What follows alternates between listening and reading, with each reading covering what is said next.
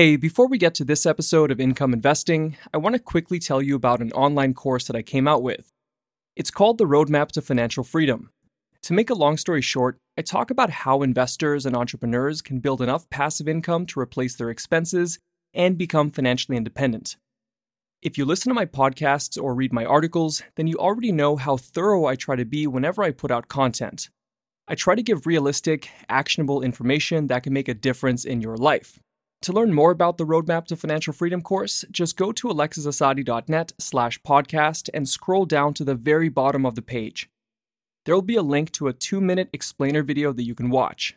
The course costs under $10, and I explain why it's so inexpensive in that video. Again, it's alexisassadi.net slash podcast. That's A L E X I S A S S A D I dot net slash podcast.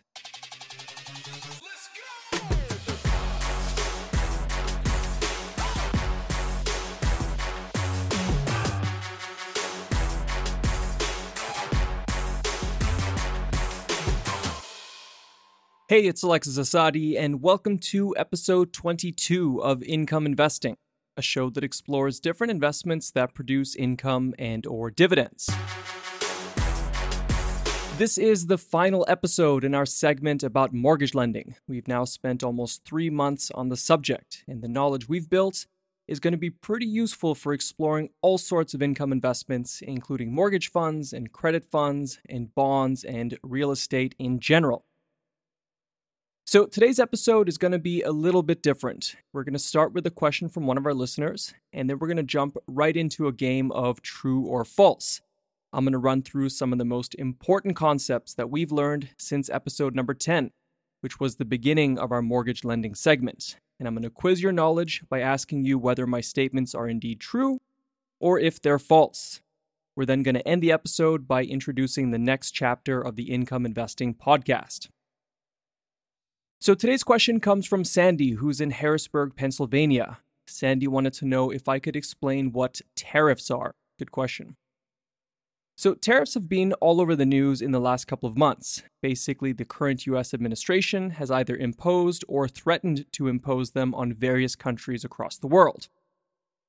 A tariff is basically a tax or a fee that the government charges on incoming products from other nations. These are called imports.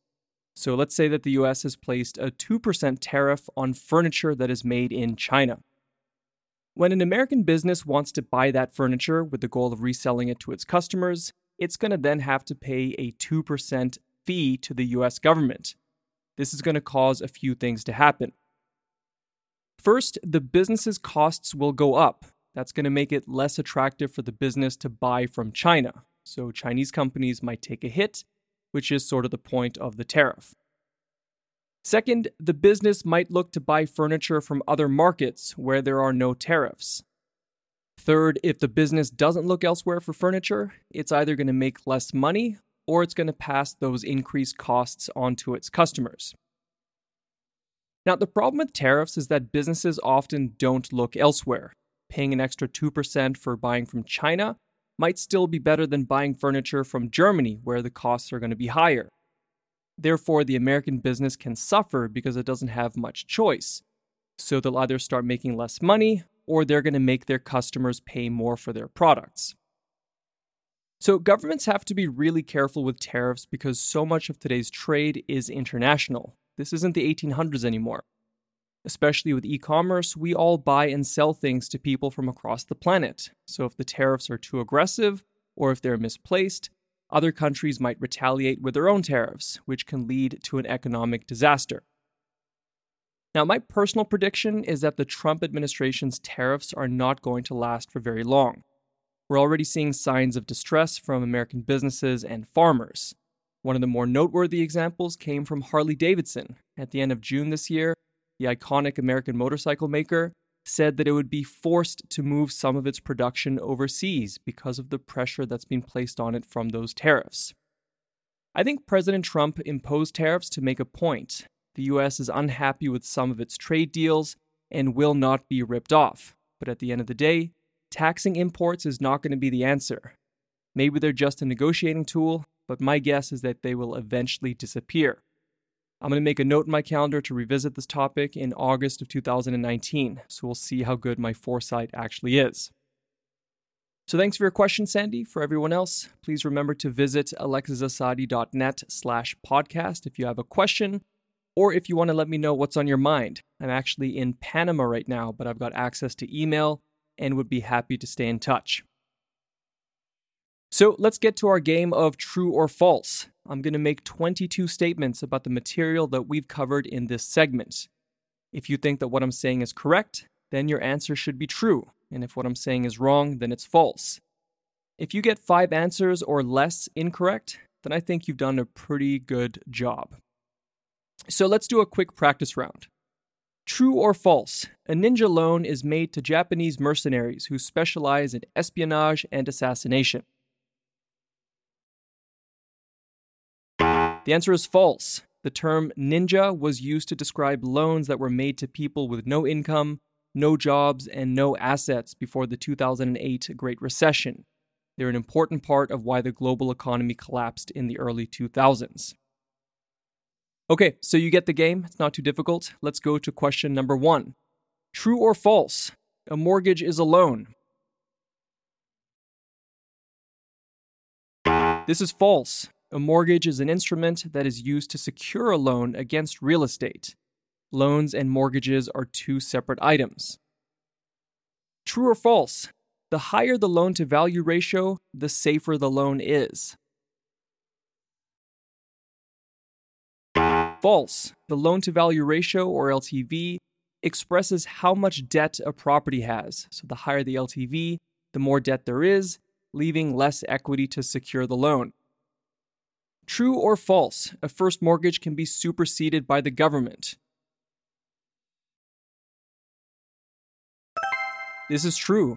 The government can register a lien against a property if the borrower owes taxes, and that tax lien can skip the line and rank ahead of all other mortgages. That's why it's important to confirm that the borrower is current on his or her tax obligations.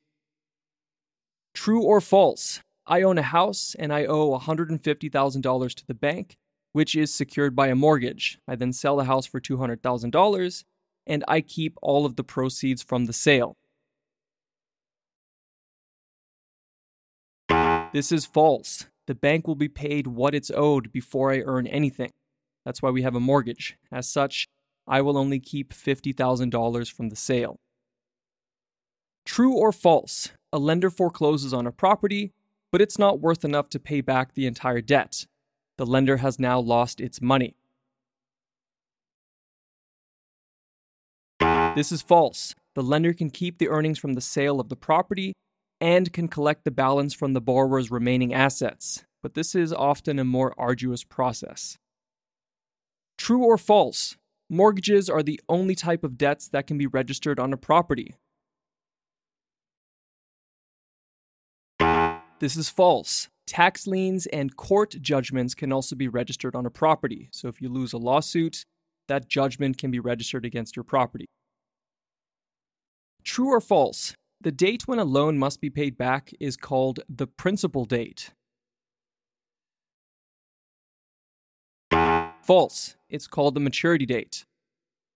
True or false? A lender may charge both an interest rate and an origination fee. This is true. A lender can charge whatever it wants as long as it doesn't go beyond the legal limit, and of course, the borrower must agree to it before taking on the loan. True or false, liquidity is a term that's used to describe the ability to sell an investment. This is true. A liquid investment is one that can be easily sold, and an illiquid investment is harder to sell. True or false? Mortgage loans are usually considered illiquid for regular investors.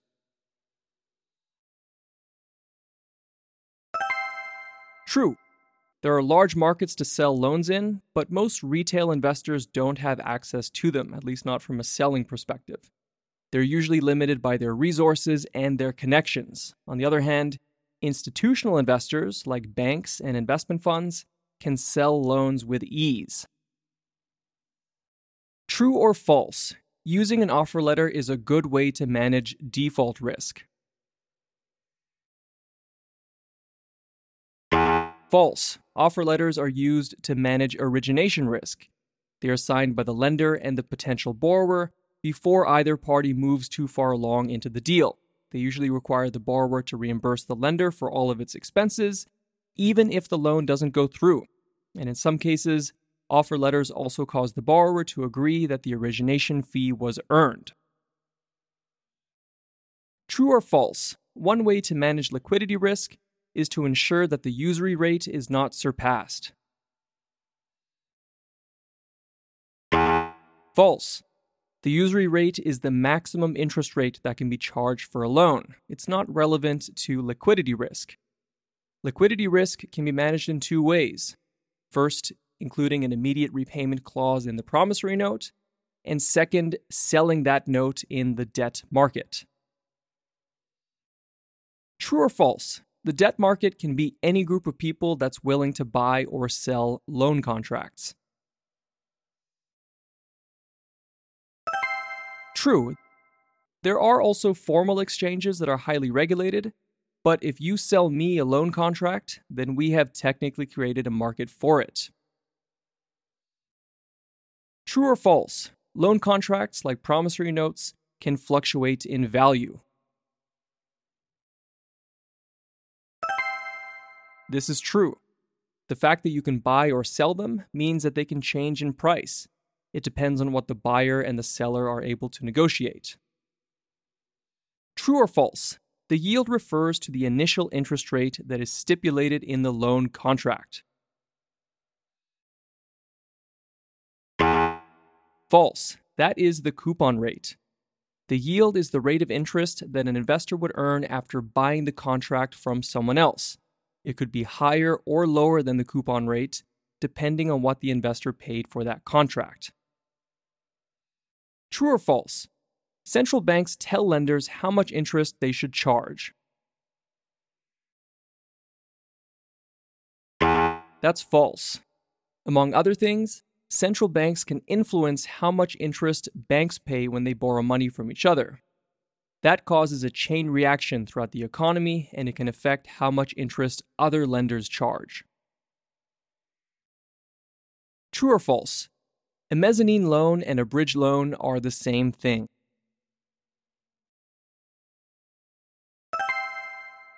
This is true.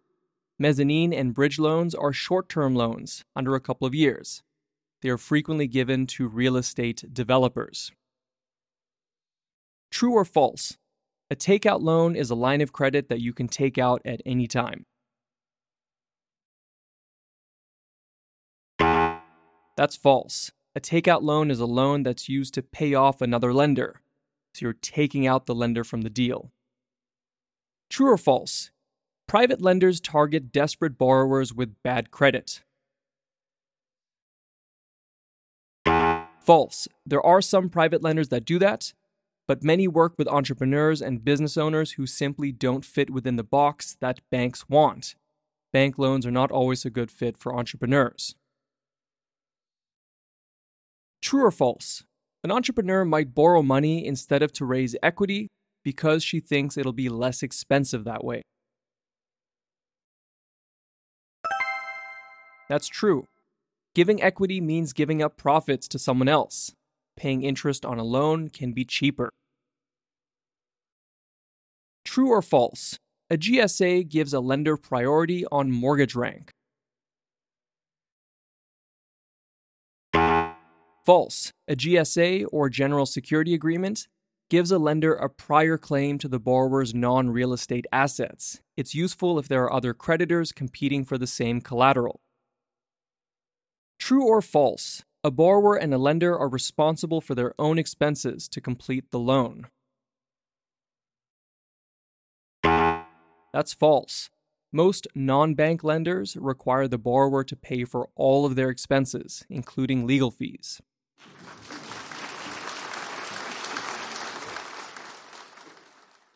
Okay, so that marks the end of our segment into direct mortgage lending.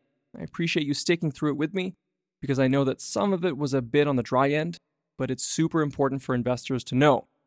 Obviously, mortgages are tied into real estate, which is one of the biggest industries on the planet. I don't think you can properly understand property investing without knowing how the mortgage world works, so I thought it'd be a good foundation to have. Now, I know that not everyone is going to want to lend money directly. They may not have enough capital to do so, they may not have access to deals, perhaps they don't feel ready, or maybe they want to diversify across loans, or maybe they just want a more passive investment. So, the good news is that next week we're going to begin our trek into mortgage based investments. For example, we're going to look at investment funds, which either lend money directly or they buy and sell hundreds, even thousands of mortgage loan contracts. A lot of these companies are available for investment on both US and Canadian stock markets, and many of them pay monthly dividends. We're also going to talk about mortgage investment corporations, or MICs, which are a favorite among Canadian investors, and we'll talk about mortgage REITs, or MREITs, which are really big with American investors. That will inevitably take us into credit funds and bond funds and real estate funds and crowdfunding investments and investment funds of all sorts. We're also going to look at syndications, which is when lenders pool their money together to fund one single mortgage. So we have a lot of exciting stuff on the horizon. Until next Wednesday, please check out my online course called The Roadmap to Financial Freedom. It's available at alexisassadi.net slash podcast. Enjoy the rest of your week, and I'll see you on Wednesday.